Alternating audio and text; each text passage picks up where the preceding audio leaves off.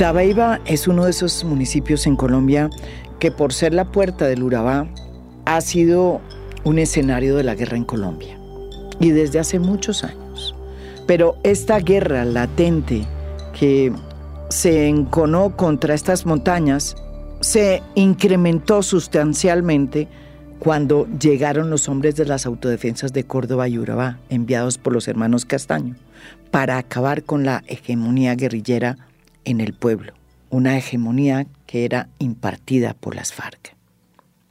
Para defender su territorio, las FARC desplegaron una guerra contra el ejército terrorífica, que dejó cientos de muertos. Y la fuerza pública, como sucedía en esa época en Colombia, pues enfrentó este desafío de las FARC de la mano de los paramilitares. Corrían los tiempos tenebrosos de la década de los noventa. En un reportaje que hizo hace unos cuatro años la revista Semana, se habla de Dabeiba como un tapete de muertos. Esa fue la frase de un abogado que conoce como pocos lo que pasó allí en Dabeiba y que representa a varias de las víctimas de esa región.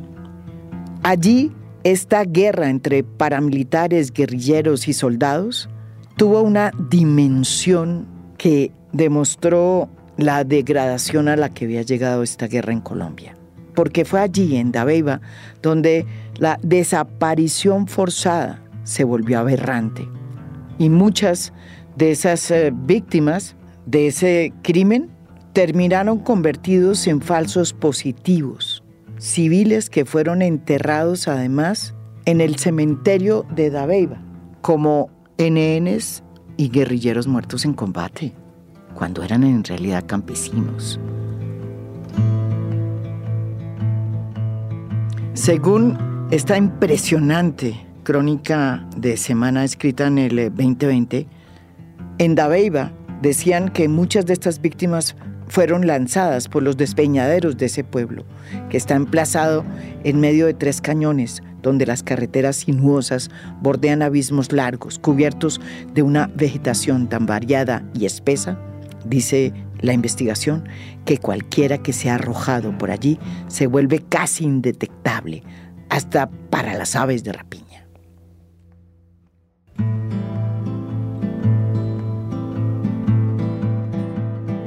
Esa connivencia entre soldados y paramilitares quedó expuesta en la sentencia de la masacre de La Balsita. En el dos mil ocho, dice este informe de Semana, elaborado entre otros por José Guarnizo, Jaime Flores y José Monsalve, que un juzgado antioqueño condenó al exteniente Juan Manuel Grajales, quien estaba a cargo de una compañía de contraguerrilla en Dabeiba a finales de los noventa. Según los relatos de los testigos, él recorrió las veredas encapuchado y acompañado de paramilitares, a quienes les señalaba a campesinos que consideraba auxiliadores de la guerrilla. La sentencia relata la cercanía del oficial y presume que más militares tuvieron esas relaciones con los paras. La guerra se fue incrementando y las muertes de los civiles también, sobre todo con el triunfo de Álvaro Uribe Vélez, un candidato que impuso una política de seguridad basada en las bajas, en la teoría del body counting. Según lo relata esta investigación de Semana, diez soldados del batallón de infantería Pedro Justo Berrío llegaron a la casa de una familia en la vereda Cruces de Termales a las cinco y treinta de la mañana del ocho de marzo del dos mil cinco. Se llevaron a la fuerza a los hermanos Mario y Juvenal y a su cuñado Reinel Escobar, todos entre los veinte y treinta años. También agarraron diez gallinas, el mercado, ropa y sesenta mil pesos. Dos días después, esa unidad militar reportó la muerte de tres bandidos de las FARC en medio de un combate. Todos estos relatos de los crímenes y abusos del ejército que se oyeron por años con frecuencia en las montañas de Dabeiba, a pesar de tener pruebas y de ser reales, quedaron, sin embargo, hundidos en la total impunidad y solo han empezado a ver la luz con las investigaciones de la J E P. El Tribunal de Justicia Transicional que se creó a partir del Acuerdo de Paz y que tiene el macrocaso número tres, que investiga asesinatos y desapariciones forzadas presentadas como bajas en combate por agentes del Estado. Gracias a las eh, confesiones que han hecho otros exoficiales en varias regiones del país, se supo que en el cementerio de Dabeiba podrían estar enterradas muchas víctimas de falsos positivos. La J E P se desplazó en el dos mil diecinueve hacia ese pueblo y empezó a trabajar. Y hasta el día de hoy ha descubierto, luego de inhumar cuerpos, a cuarenta y nueve víctimas entre el dos mil dos y el dos mil seis. En ese momento, Colombia estaba gobernada por el expresidente Álvaro Uribe y estaba en vigencia la política de seguridad democrática, que, repito, tenía como foco y como base medular la política de imponer bajas para medir el éxito de la guerra, las bajas en combate. Una política que además era remunerada a través de beneficios que se les otorgaban a los miembros del ejército que incrementaran sus bajas y que podían ir desde las salidas a vacaciones o hasta ascensos o la condecoración con la famosa medalla gris. Hace unos días se llevó a cabo una audiencia en un coliseo en Dabeiba, en el que la J E P, que es el tribunal que está investigando estos delitos atroces, reunió a los responsables de estos falsos positivos y a las víctimas. Y en una audiencia muy conmovedora que vio el país, porque fue transmitida nacionalmente, se escuchó la voz de los ocho exoficiales, en su mayoría coroneles, que formaron parte de las unidades contraguerrilleras que estuvieron en ese momento en Dabeiba y que reconocieron ante sus víctimas las atrocidades que cometieron.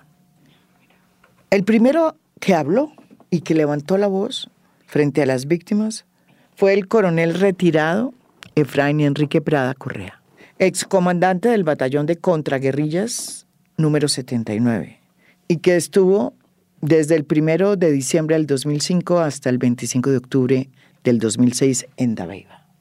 Él confesó ser el autor de seis ejecuciones extrajudiciales cometidas por sus propias manos.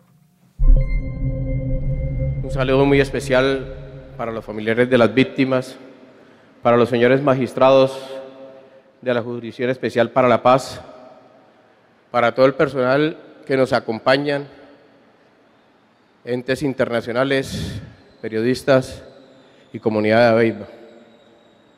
Me presento en mi calidad de máximo responsable. Mi nombre es Efraín Enrique Prada Correa. Para el momento de los hechos, era el comandante del batallón de contrarrías número setenta y nueve, perteneciente a la Brigada Móvil once, con jurisdicción en el municipio de Dabeiba y agregados operacionalmente a la Brigada diecisiete. Estuve como comandante del batallón de contrarrías setenta y nueve desde el primero de diciembre del dos mil cinco hasta el veinticinco de octubre del dos mil seis. Fueron diez largos meses, de los cuales duré un mes de vacaciones, dos meses en comisión, y el resultado de estos diez meses en la unidad fueron seis casos, por los cuales hoy estoy aquí respondiendo.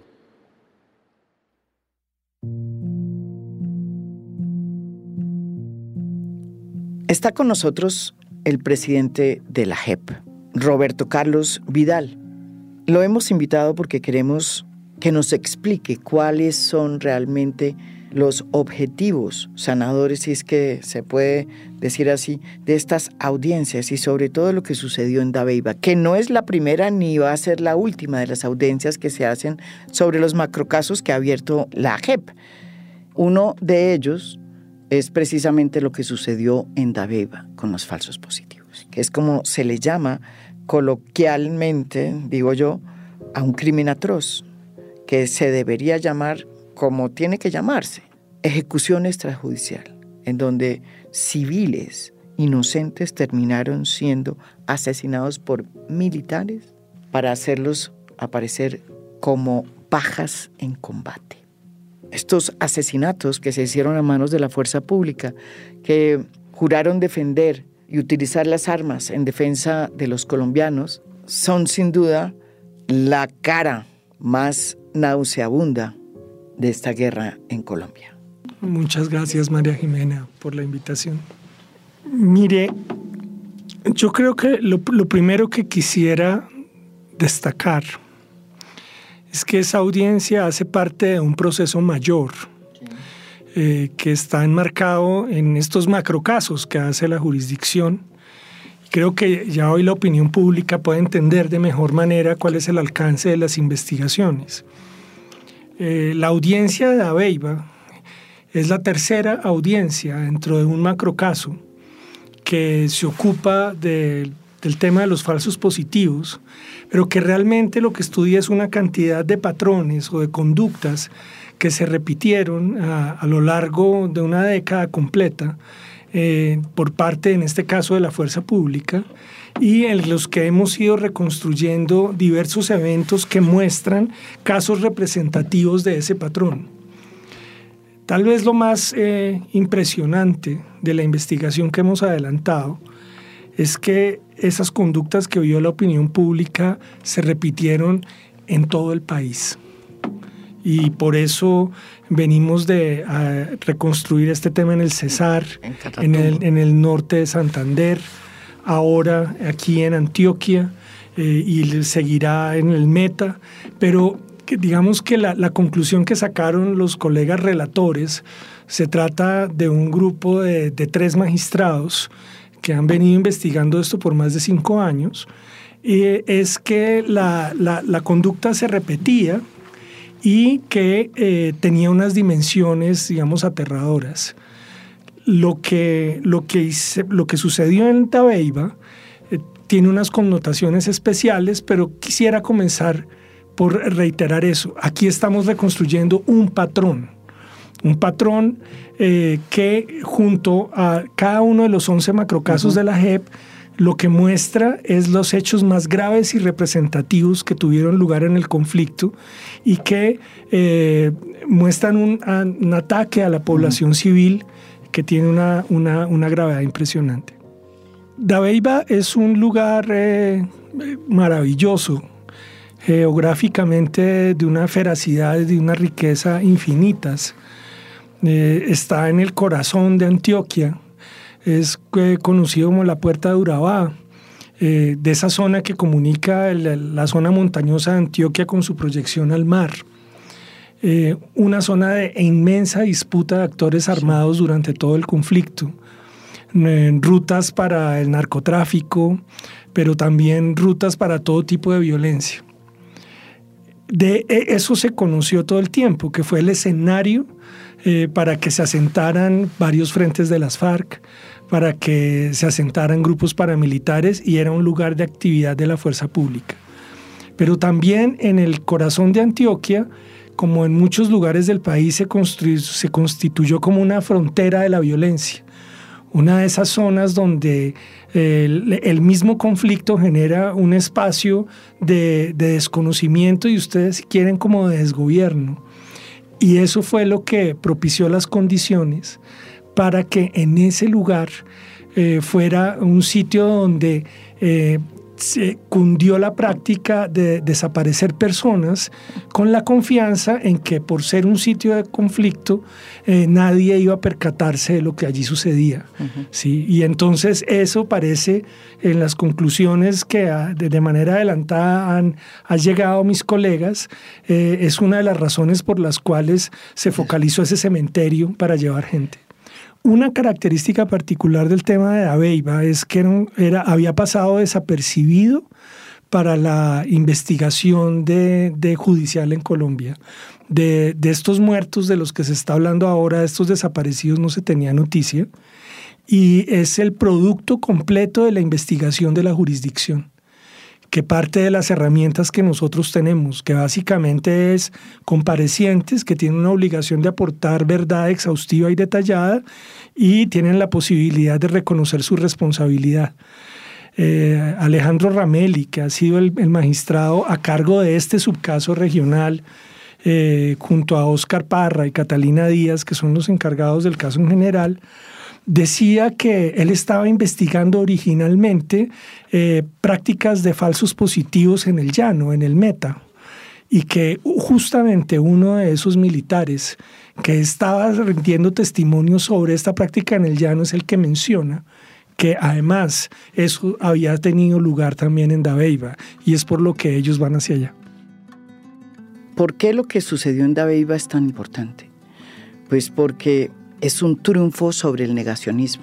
Durante muchos años en Dabeiba se negó lo que sucedió allá, a pesar de que, como hemos dicho, estas montañas están llenas de historias de horror que hablan de cientos de civiles muertos y sobre todo de cómo fue que se practicó sin ningún rebato moral las ejecuciones extrajudiciales por parte del ejército y de unidades de contraguerrillas. Como bien lo dijeron en estas audiencias los ocho oficiales en retiro que dieron su testimonio y confesaron. Doctor Vidal, ¿por qué es importante derrotar el negacionismo en Colombia, sobre todo en este tema tan complicado y luctuoso como es el tema de los falsos positivos?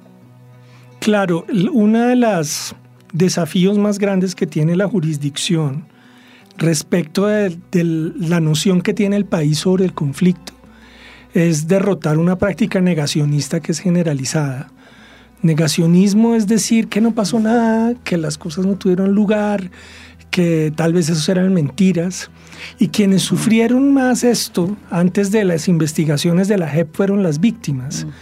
Claro que las madres, las esposas, sobre todo esta es una investigación eh, impulsada por mujeres, eh, las viudas, las que las, la búsqueda de hijos, ¿cierto? Eh, organizaciones que han estado detrás de estos macrocasos, las madres de la Candelaria en Medellín, las madres de Soacha en Bogotá, pero junto a ellos cantidad de personas organizadas o individuales que por décadas estuvieron diciendo, buscando sus desaparecidos en un ambiente, como usted lo dice, de, de negación. A esas personas se les, se les persiguió, muchas de ellas las amenazaron, a otras las descalificaron, Eh, diciendo que estaban diciendo mentiras para atacar las instituciones. Correcto, sí. Y creo que esa es una de las labores fundamentales de nuestro trabajo, que es reivindicar el nombre de las víctimas directas, los muertos, pero las víctimas que, de sus familias que hicieron esta labor eh, eh, por años buscando y que hoy su nombre ha sido reivindicado frente a los desaparecidos, pero también frente a esas familias para decirles que eh, su labor hoy, eh, esa tristísima labor de buscar los desaparecidos, tiene un resultado concreto. Hablando con el escritor argentino Martín Caparrós, que conoce muy bien Colombia, sobre el impacto que había tenido en la sociedad colombiana estas audiencias de Dabeiba, él me hizo ver cómo era de curioso que solamente cuando los responsables de los crímenes hablaban, la sociedad les creía, pero que a las víctimas que habían denunciado tanto tiempo atrás lo que había sucedido en Dabeiba, pues poco las habían escuchado. Y es cierto, lo que sucede en la sociedad colombiana es que oír a los responsables por primera vez hablando de falsos positivos, como se oyó en Dabeiba, ha producido efectos sorprendentes, como por ejemplo un trino del expresidente Álvaro Uribe, en el que por primera vez se lamenta de los falsos positivos. Así les eche el agua sucia a los militares y trate de evadir cualquier responsabilidad política en la posible comisión de esos crímenes. Oigan el trino. Duele y mortifica que hubieran negado falsos positivos. Les creímos y ahora los aceptan. Incluso la fundación de Herbin Hoyos, que en paz descanse, defendió un caso de Dabeiba, anterior a mi gobierno. Y apoyamos esa defensa. Los cometidos durante mi gobierno mancharon la seguridad democrática que bastante sirvió al país. Cualquiera de estos delitos es grave, sin que importe el número ni los casos de falsas acusaciones. Mi afectación es mayor por mi inmenso cariño a los soldados y policías de Colombia. Álvaro Uribe Vélez, veintiocho de junio de dos mil veintitrés. Doctor Vidal, usted como presidente de la J E P, ¿qué opinó de este trino del expresidente Álvaro Uribe? Yo creo que es uno de los de las eh, manifestaciones más importantes que se registra en este momento. Y es que eh, quienes han tenido el liderazgo del país y la responsabilidad de los asuntos públicos hoy también entran en un movimiento de reconocimiento de las víctimas y de la gravedad de los hechos.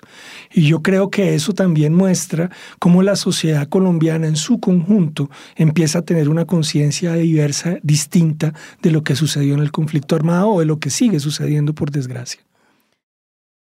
Es evidente que ese trino sorprendió por eh, que es la primera vez que acepta el expresidente Álvaro Uribe que en su gobierno también se cometieron falsos positivos.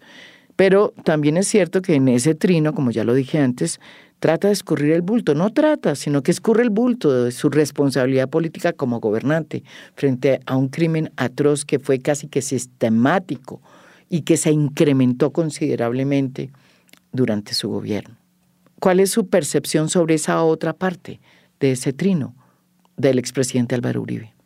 Mire, una práctica tan horrorosa como esta, pero tan compleja en lo institucional, eh, yo creo que es muy importante reconocer que el conocimiento que tenemos hoy se debe a una labor acumulativa de la justicia. Esto no se investigó de un día para otro.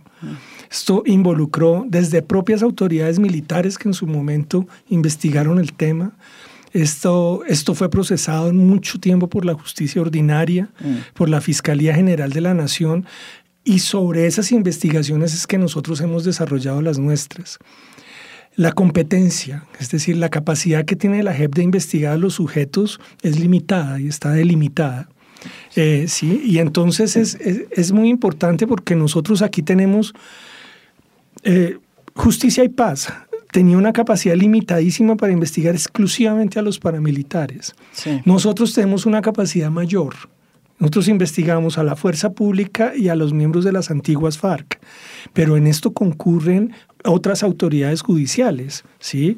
Eh, las, las responsabilidades de niveles mayores del gobierno involucran la Fiscalía General de la Nación y su trabajo, que sigue siendo competencia de ellos, pero también la Comisión de Acusaciones del Senado, de la Cámara, del, del Congreso.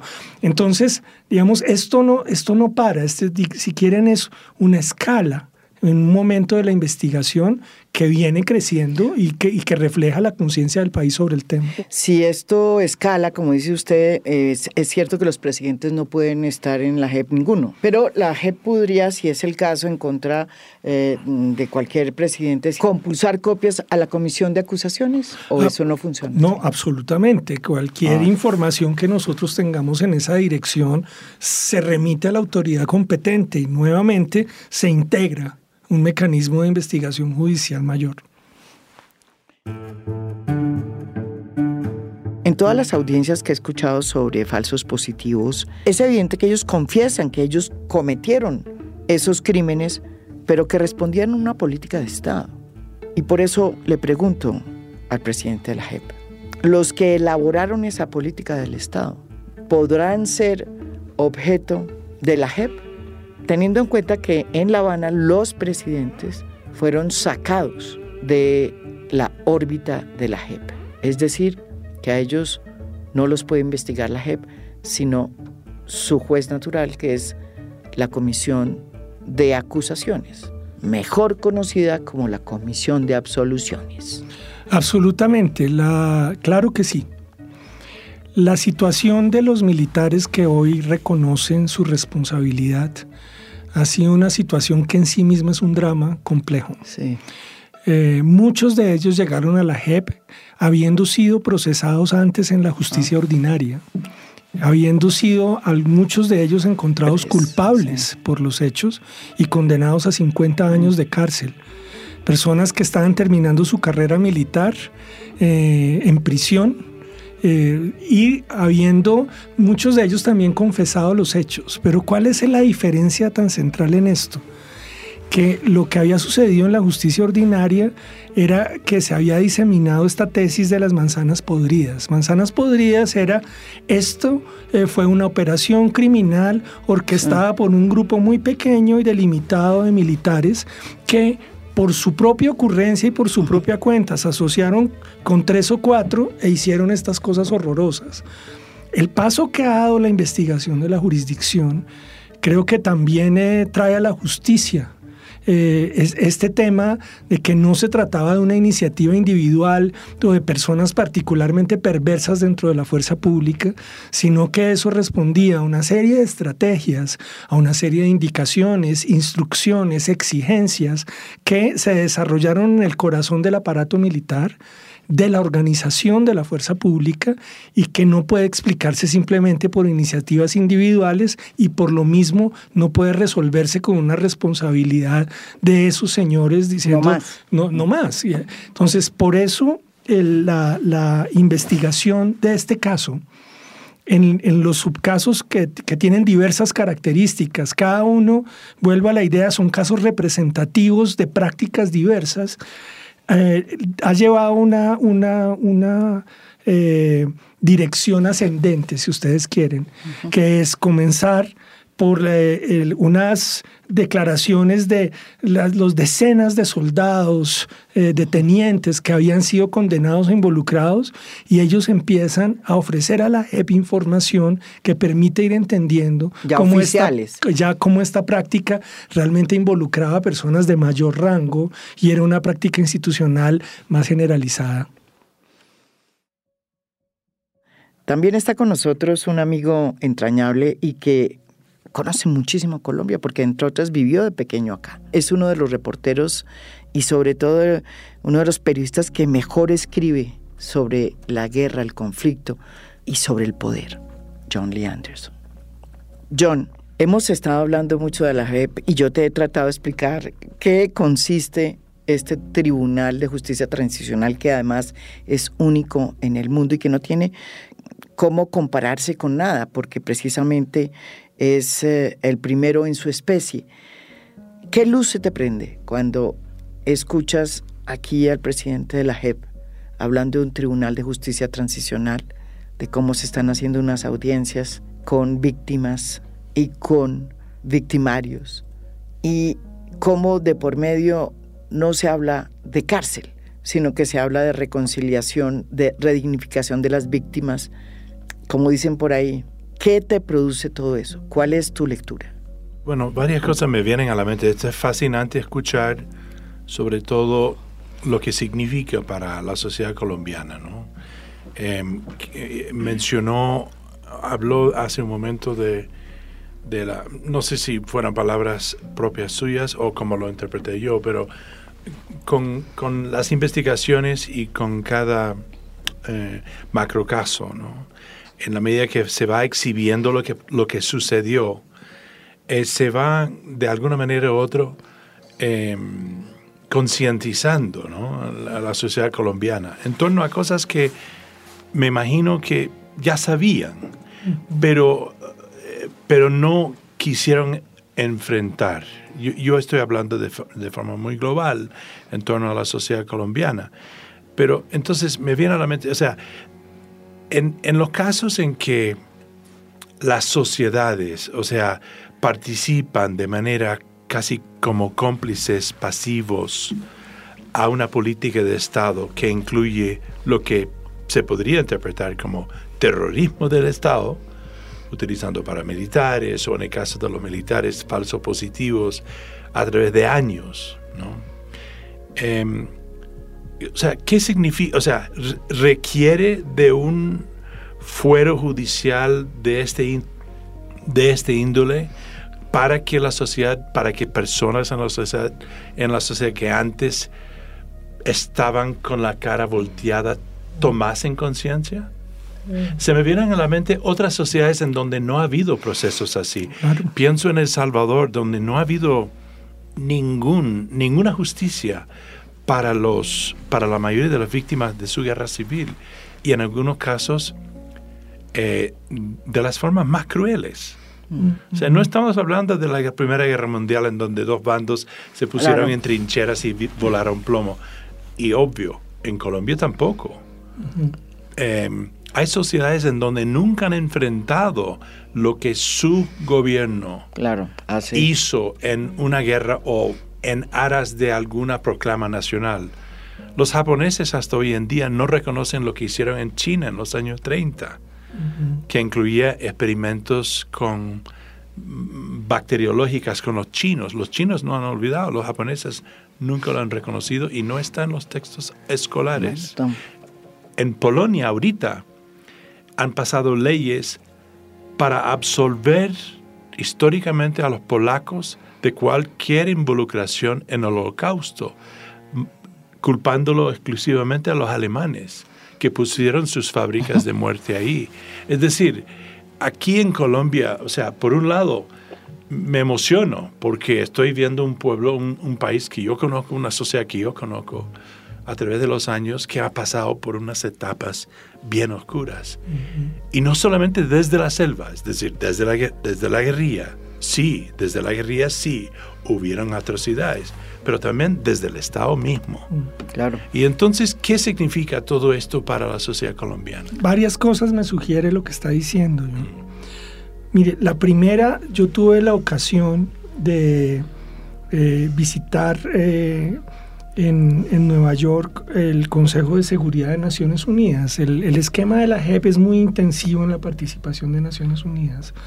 Eh, bajo el Consejo de Seguridad tenemos una misión de verificación muy poderosa en Colombia que acompaña el proceso.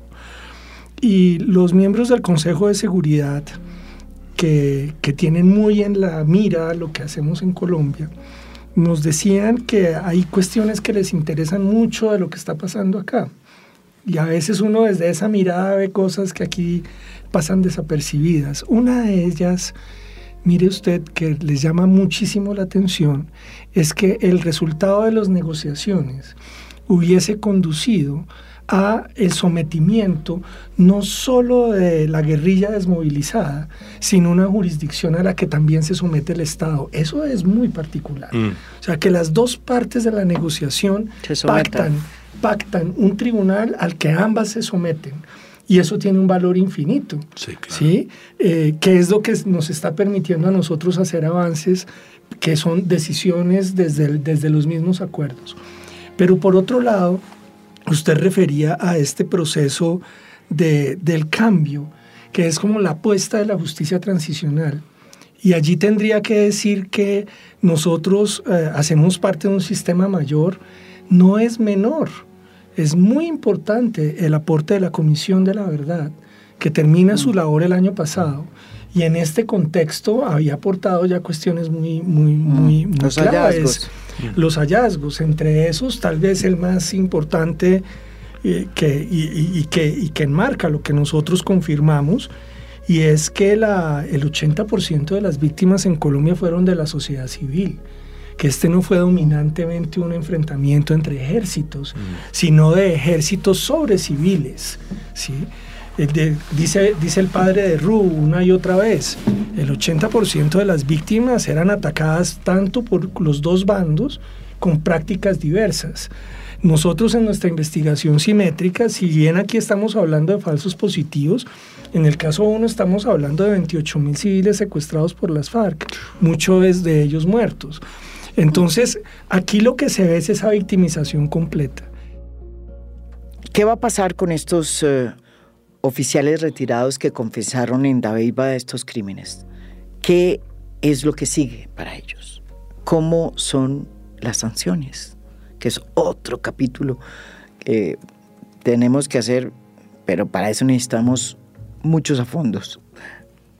Bien, la, el reconocimiento de responsabilidad les da el acceso y la posibilidad de tener estas sanciones propias de la J E P, que son unos proyectos, había dicho, que contribuyen a la reparación de las víctimas. El primero en el que estamos trabajando es un proyecto de desminado y, y manejo del riesgo de minas. Y justamente es en tres municipios de la zona de Dabeiba que han estado, que tienen esa zona bloqueada porque fueron masivamente minados por los grupos armados.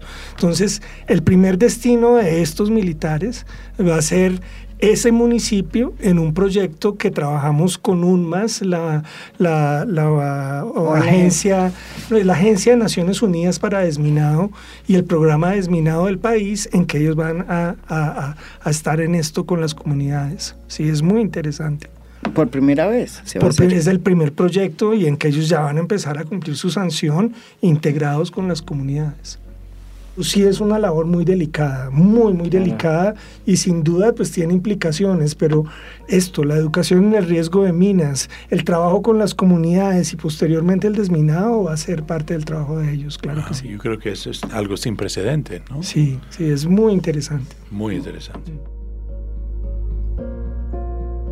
Esto es A Fondo, un podcast original de Spotify. Mi nombre es María Jimena Duzán.